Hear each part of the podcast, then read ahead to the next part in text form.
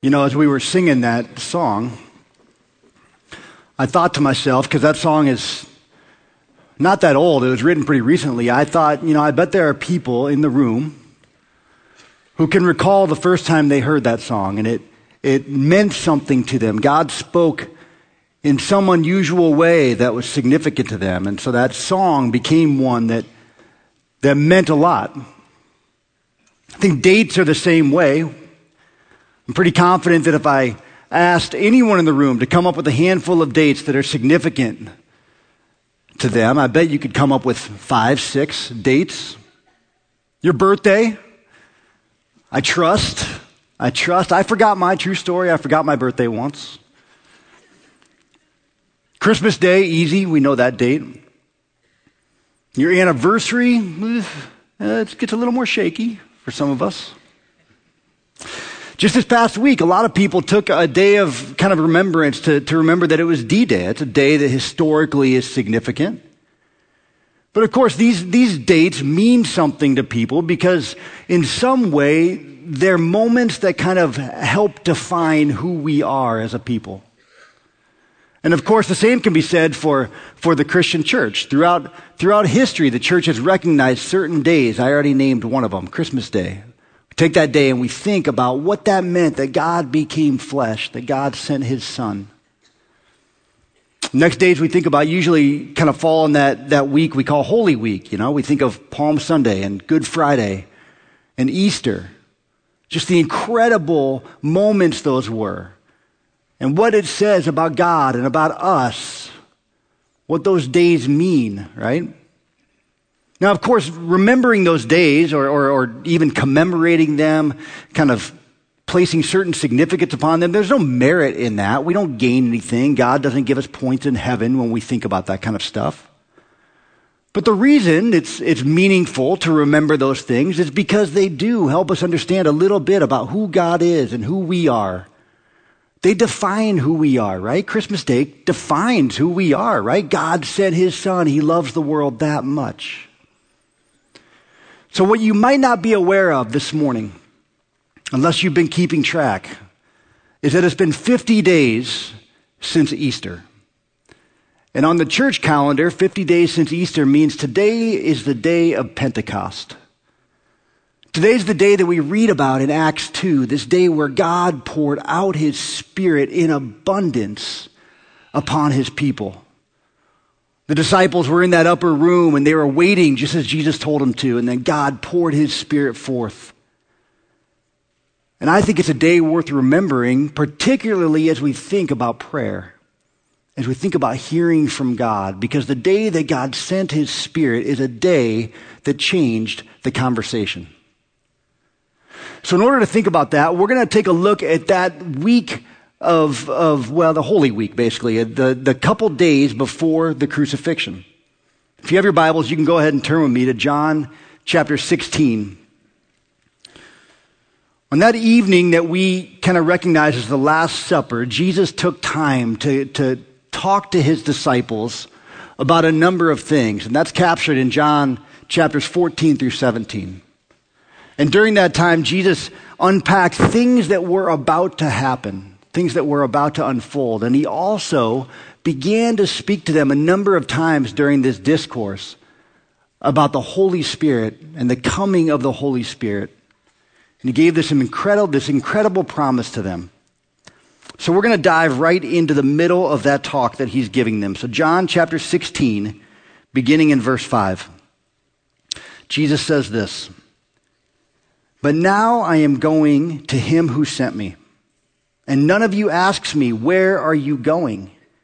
But because I have said these things to you, sorrow has filled your heart. So, right away, we're in the middle of this passage. We jump right into this gloomy moment. And if you're anything like me, sometimes when you read about the disciples' response to things, you kind of think to yourself, what is wrong with these guys? How do they not get it? But of course, we want to be generous to them because this was a somber night. This was a somber evening. And their Lord just told them that, that He's leaving and He's having this very serious talk with them. And they don't have the benefit that we have of knowing all that's about to happen. And so they're right there in this moment, and their Lord, the person they've been with, says, I'm about to go. I think that it's pretty safe to say, in fact, I hope that if I came to you and I told you that one of your closest friends, a person really significant to you, is moving somewhere awful, like Texas or something like that. I'm just kidding. If there are any Texans, I'm kidding. It's not that bad. It would change the tone of the conversation, right? It would be heavy for us. It would weigh heavily on us because significant people leaving our life make a, that makes a big difference in our life, right? It changes our life. And think about what these disciples have been through. Right? For three years, they've been following Jesus. They've been his constant companion, learning from him, eating with him, praying with him, watching him perform miracles, seeing the conflict that he got into and how he navigated that because people were against him. They've been learning from him and they've been rich, rich years. And now they're having to start to deal with the fact that Jesus is saying it's coming to an end. And they were distraught. They were distraught. They were full of sorrow. And I think that's completely appropriate. That's a full of sorrow kind of thing. Sometimes I think about the disciples. Maybe you, you have this thought too. Sometimes I think, man, it would just be so easy if I could just be with Jesus. I'm so envious of those guys. They just got to walk with Jesus, just be with him. How much easier would it be to live the Christian life if I could just have Jesus constantly by my side? When there's something that's difficult, I just ask him. Right? I see how he does everything, and I just kind of want to copy it because I admire him so much, you know, and I think, man, but it's so good. And that's what they've been experiencing. And now they're anticipating the end of that moment. And that's what makes what Jesus says next so surprising, right? In the anticipation of that moment, he says this to them. In verse 7 But I tell you the truth, it is to your advantage that I go away. For if I do not go away, the Helper will not come to you, but if I go, I will send him to you. Boy, every time I read that verse, I do a double take. It's to your advantage that I go away. I'm pretty willing to bet that's no one's life verse, right? We don't stencil that one, put it above the family dinner table. It's to your advantage that I go away. But Jesus said it to his disciples, and if he said it to his disciples, then he intends it for us as well. And he's saying, It's better that I go because then I will send the Spirit to you. He calls him the helper. Your translation might say the advocate or the counselor. And having the counselor is better than having Jesus in the flesh. It's better than having Jesus in the flesh. Now, that's an extraordinary statement. Now, what Jesus says is true. He never says things just because they sound nice. He always means what he says. So, whatever we believe about the Holy Spirit, we must believe that he must be pretty incredible because Jesus has told us it's better that he come than that he remain with the disciples, that Jesus remain. So, let's talk about the Holy Spirit for a few minutes. See, at this church, we believe that God is three persons the Father, the Son, and the Spirit and that God is one. He's unified. The Spirit is a person. He's not some kind of force like Star Wars or something that God kind of sends out or you could tap into, something like that. The Spirit is a person. And we see the Spirit work throughout Scripture in the Old and the New Testament. In the Old Testament, I, I, I, like to think of it as, as in the Old Testament, the Spirit kind of falls or comes upon certain people at certain times for particular certain reasons. Right? So we think about how, how his spirit falls on his leaders, let's say the leaders of Israel, in order to lead Israel in the way that God wants them to go. I sometimes think in the Old Testament, it's almost as if the Spirit had really precise aim. And it's like God says, okay, now my Spirit's going to go there. And it's going to go on that person for this thing. So we think about people like, like Moses, like David, and like Elijah, God's Spirit falling on particular people for particular purposes. There's a story I love in the Old Testament. It's in Numbers 11. I'm just going to tell, tell it to you really quickly. But it says Israel is kind of moving through the, the wilderness. And it's getting kind of bad. They're starting to complain a lot. They're starting to whine a lot. They're bickering. There's conflicts between them. And Moses, to sum it up, Moses is fed up. He's had enough. And he comes to the point that he actually prays this to God. He says, God, just kill me now. That's an honest prayer, isn't it? You know, my wife and I just drove from Atlanta to, to Lincoln with my three kids. It was only 17 hours. I mean, Moses is in the wilderness for years and years with this group of people, and there weren't iPads, right?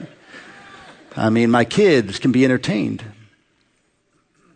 So God says this to him. He, he basically says, You know what? You're right. This is pretty tough. Here's what I'm going to do, Moses.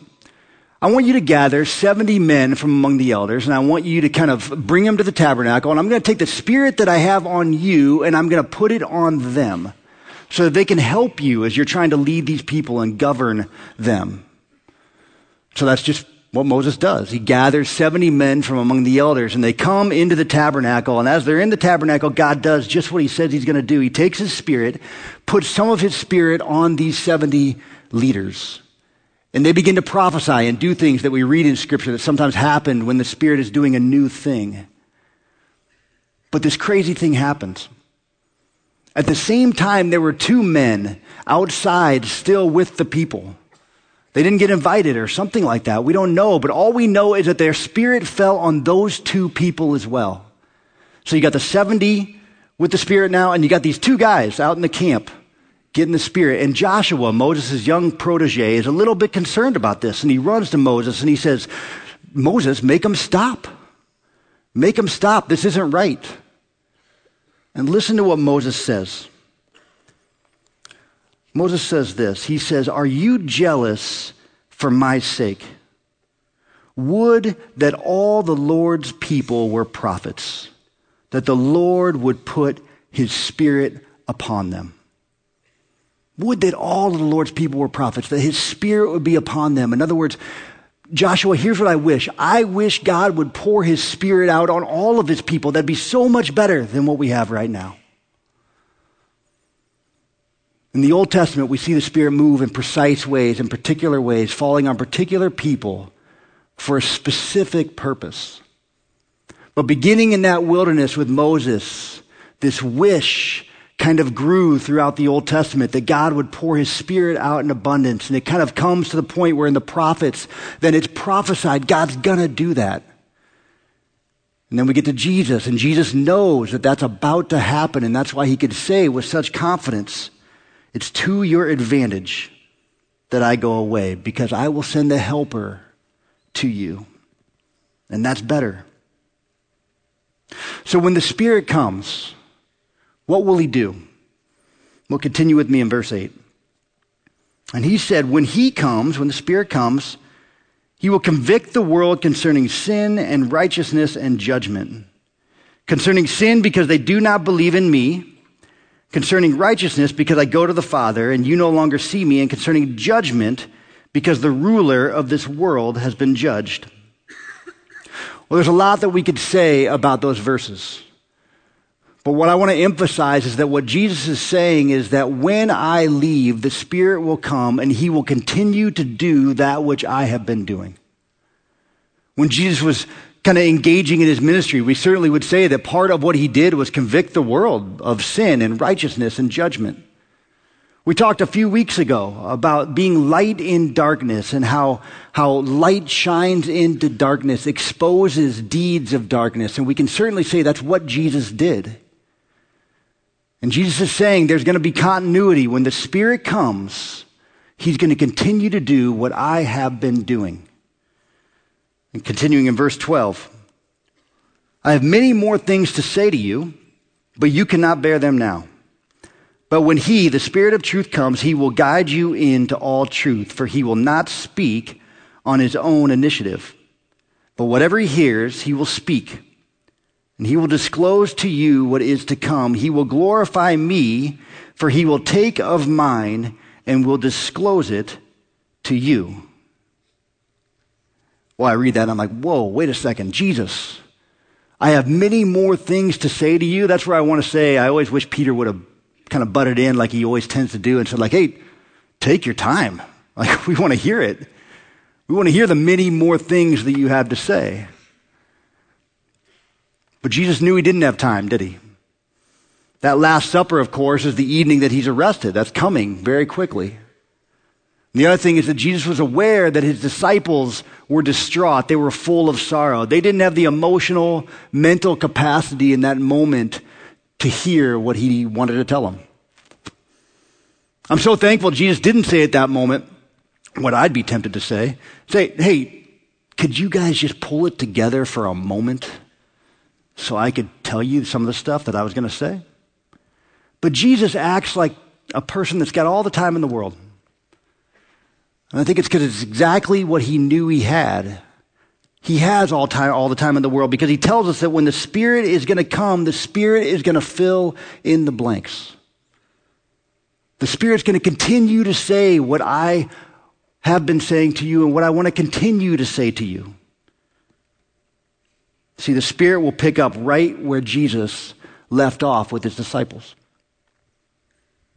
So, what we can say is that Jesus is still speaking through his Spirit to his people. And the question that we want to consider with what time we have left today is, is are we listening? Are we listening? Last week, as Mark unpacked just kind of a broad overview of prayer, he talked about how prayer is, is our talking with God about what we're doing together. Right? We, we, that preposition is really important, right? We wanted to make sure we said talking with God, not talking at God, not talking to God. We want this to be a conversation. We want to develop an interactive relationship with God. This isn't a monologue when we go to prayer. We want to be people that, that, that have conversations with God. And Jesus tells us clearly the Spirit is going to speak. The Spirit is speaking. So, are we listening? So, let's talk for a moment about the place that the Spirit speaks most clearly. All of you are holding it in your hands right now, not your phone, the Bible that you're looking at on your phone. All right, the Spirit clearly speaks through the Scriptures. See, we're so blessed to be at a church that values the scriptures, that places high importance on the scriptures, that wants to come. We want to come each week. We want to unpack the scriptures. Why do we do that? Because we believe that the scripture is God speaking to us, is communicating specifically to us. Is explaining who he is, how he works, who we are because of who he is. That's why it's so important that we meditate on it, that we dig into it, that we ask questions, that we know it. We want to be people that are immersed in the scriptures. But I still want to ask this question. As we read, are we listening? I was a communication major in college. Last night, someone had the audacity to come to me and say, Communication major, it's kind of like underwater basket weaving, right? I said, Hey, easy. I was a communication major, and one of the classes I took was called interpersonal communication. And in this class, we, we kind of were told that we wanted to, we wanted to analyze the way that we communicate. And so I did just that. I kind of said, you know what? I want to look at, at how I do as a listener. So I started reading about different types of listening and that kind of thing. And as I was reading, I realized there's a couple things that I do with, with quite a bit of regularity. The first one is called pseudo listening. Pseudo listening is when you give all the nonverbal cues that you're listening, but you're really paying no attention whatsoever, right? You're thinking about the Husker game or what you need to do next. You're thinking about something else.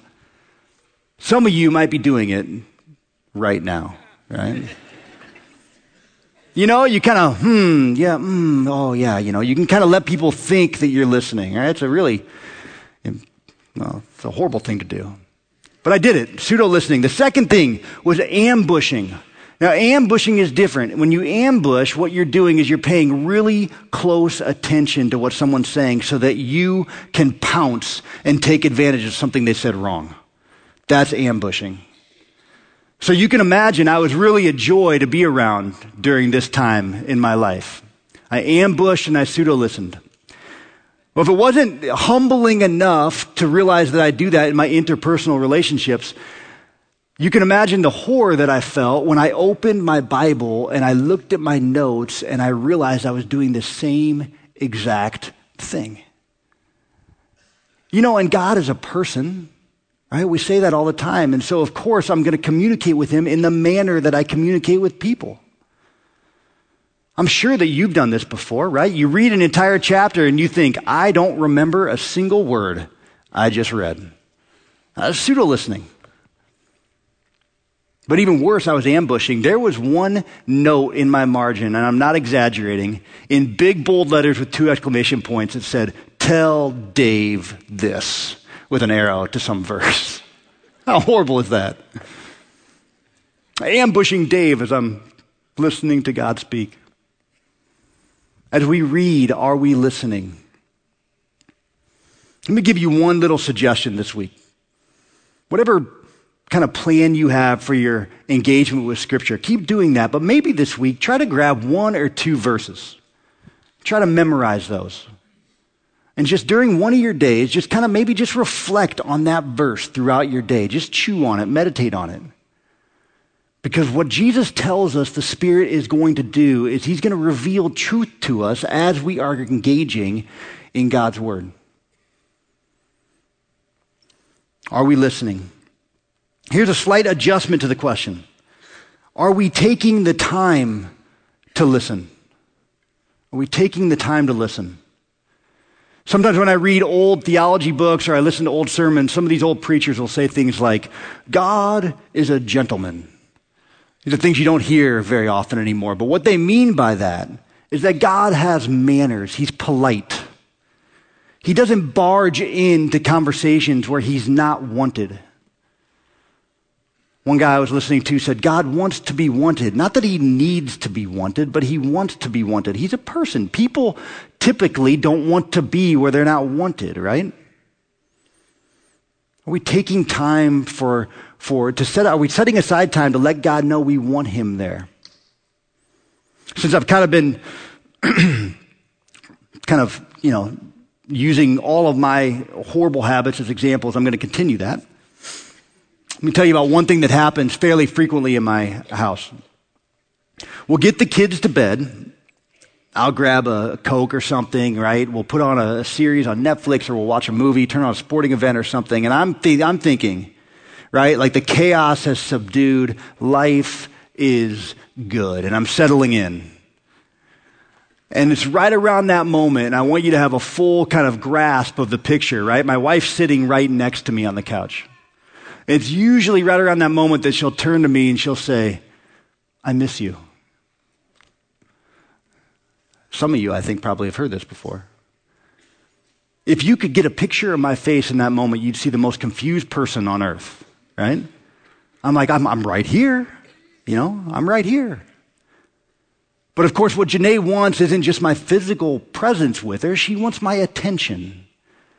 What she's saying is, I want to talk with you. I want to see that you're interested in me. I want to have a conversation with you. It's not enough that we're just sitting side by side. I want to talk and engage with you. And so if I were smart, which some of the time I am, I plan a date or I turn the TV off, right? But we set aside time to give attention to one another. So, a question is is it really all that different with God? You know, I could look at God and I could say, hey, listen, you're everywhere, and you can say whatever you want, and you can speak it as loud as you want. So just do that whenever you're ready. Right? I could say that to him, but it misses the point. It misses the point that as I align my life in such a way to set aside time dedicated to God, it communicates, I want to hear from you. I want to hear from you. God wants to be places where He's wanted. He's quick to come to those places. So, this week, what are some practical things that we could do to set aside time? Mark told us last week that he mows his lawn, and my lawn is really small, right? So God's going to have to be really concise if He's going to speak to me in that moment. But you know what I find sometimes is like turning off my radio in my car. as I'm driving around, choosing not to put on music, not to put on talk radio, something like that. Just choosing to be quiet and to say in my heart, even say out loud, Spirit, I am here. Say what you will. I'm listening. I want to hear from you.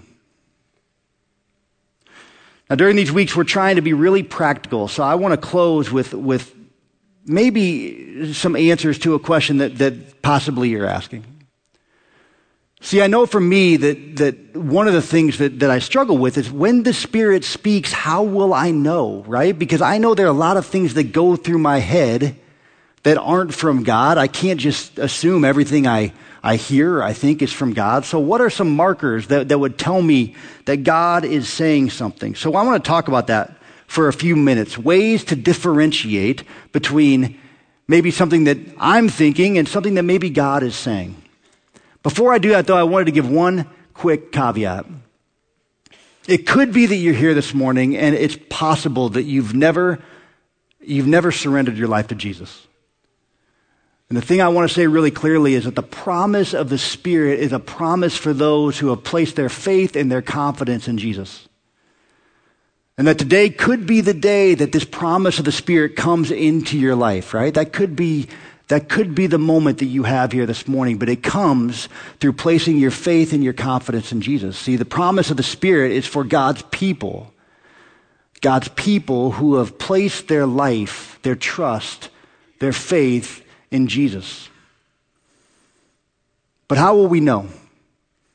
Here are a few guidelines. Here's the first one.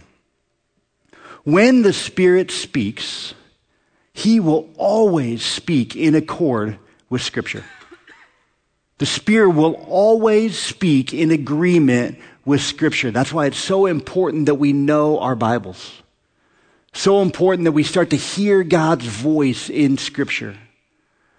So important that we engage in Scripture and start to understand just the way God speaks and who He is, the character of His speaking.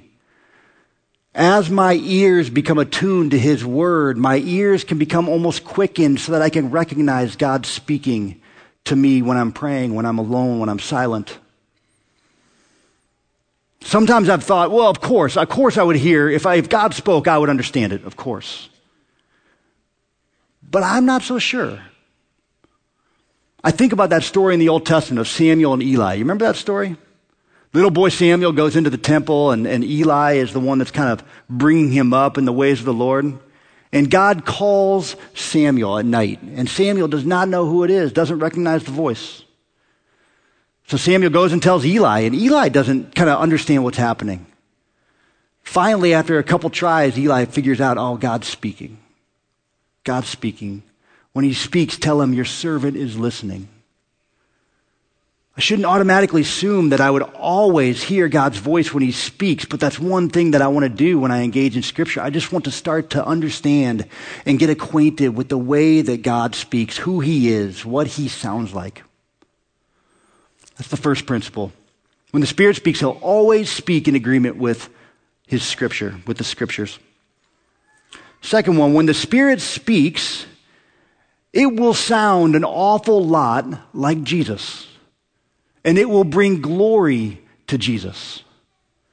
See, the disciples were so ready to receive the Spirit because they had just spent all this time being the familiar, constant friends of Jesus. And so they were ready to be the familiar, constant friends of the Spirit. And so when the Spirit speaks, it will have the tone of Jesus' voice, so to speak. Have the manner of Jesus about it. It'll sound an awful lot. It'll look an awful lot. It will feel an awful lot like Jesus speaking, right? Because God is one. If we want to know what the Spirit is like, well, who should we look at? Look at Jesus. If we want to know what the Father is like, who, uh, what, what, should we do? Where, where, where should we look? We look at Jesus. When the Spirit speaks, it will sound an awful lot like Jesus. It will have the, the tone and the tenor of Jesus. But what was he like? Well, he certainly came and convicted the, worth, the world concerning sin and righteousness and judgment, but he also was, was love incarnate. He also was peace. He spoke strength. He spoke truth. He was an encourager. When the Spirit speaks, it will sound like Jesus. Last principle. And this one's a little more abstract. But when the Spirit speaks, it unfortunately will not always come in the form of like big thunder clouds and earthquakes and lightning, right? Don't we wish that would happen? Have you ever been facing like a really big moment? You're like, man, I just, God, if you could just make those clouds form into the word of the place that I'm supposed to go. Right? We think that way, don't we? That's just, just not generally how God speaks, right? The Spirit, when He speaks, will sound an awful lot like what is described in 1 Kings. And in that story, in 1 Kings 19, Elijah is waiting to hear from God, and a big earthquake comes, and this torrent comes, and these thunderclouds come, and God is not in any of those. But then it says there's a low whisper. Other translations say a still small voice, a thin voice. And Elijah knew that's God. And what, do we, what can we say about a low whisper? Well, a low whisper has to be, right? Like, I have to pay attention to it. I have to attune my ears to it. Typically, when the Spirit speaks, it will be in this low whisper. But what's the quality of the whisper? It's a low whisper that has the weight of God behind it. It's a low whisper that I sometimes think it, it, weighs heavily on me. I can't ignore it. My thoughts I can ignore. I can't ignore this. It bears weight. It's different. It's a normal word, but with particular weight, with gravity to it. It sounds different because it's not from me, it's from God. When the Spirit speaks, He'll speak in a low whisper. He wants us to pay attention. It'll be a normal word typically, but it'll be a word that, that we can't ignore. It'll burn inside of us. We'll have to respond. Church, the Spirit is speaking. Right? Jesus promised us the Spirit will come. And the Spirit has come. And this is a day to remember because God poured forth His Spirit in a flood, in abundance. No longer is it the kind of thing where God's Spirit moves there or here. God pours out His Spirit. And we are a people that have the Spirit among us, but also the Spirit in us, leading us into truth. And we want to be a people today, this week, that are listening now, as we close, I want to I want to just make one more point. I want to encourage you with this. Because if you're anything like me, when the topic of prayer comes up, maybe even when Mark introduced it last week, you thought, oh, great. You know? If you went and looked at my journals from like 20 years ago, and I just, when I said this last hour, I thought, how am I old enough to have written in a journal 20 years ago? But I am, right? But I guarantee 20 years ago, what it would say is, Lord, I want to grow in my prayer life. I just wish my life of prayer were further along than it is. So I know that this is a topic that often stirs up guilt, and that is not what Mark or I want to do, right? We want to set the table. We want to stir up a desire, right? To have God's Spirit speaking is such a privilege. And we just want to grow in it, and God's patient with us. But I wanted to tell you a little bit about what the Spirit is doing right now as we close. If you ever wonder what the Spirit is doing, Paul tells us right here in Romans 8:26. Let me read this verse to you as we finish. Paul says, "In the same way the Spirit also helps our weakness, for we do not know how to pray as we should, but the Spirit himself intercedes for us with groanings too deep for words." What is the Spirit doing right now? He's praying for you. The Spirit's interceding for you on your behalf. And the Spirit knows the beginning from the end because the Spirit is God Almighty. He knows exactly what each one of us are going to encounter today, what we're going to encounter tomorrow, what we're going to encounter next year. He knows the strength that we need to experience those things, and He knows precisely how to pray for those things. And that's what the Spirit's doing. What a glorious hope that should give us. Church, we've been given the Spirit. Let's be people that listen. But let's also praise God that in giving of His Spirit, we have an intercessor that is praying for us. Will you join me as we thank God for that? Our Father, we thank you so much that you have given us your Spirit. You've poured it forth in such generosity. We praise you for that. And we pray that you would make us a people that are listening, that you'd attune our ears to your very words, that we become a people marked by listening to you and responding for your name, for your name's sake, and for your glory. Amen.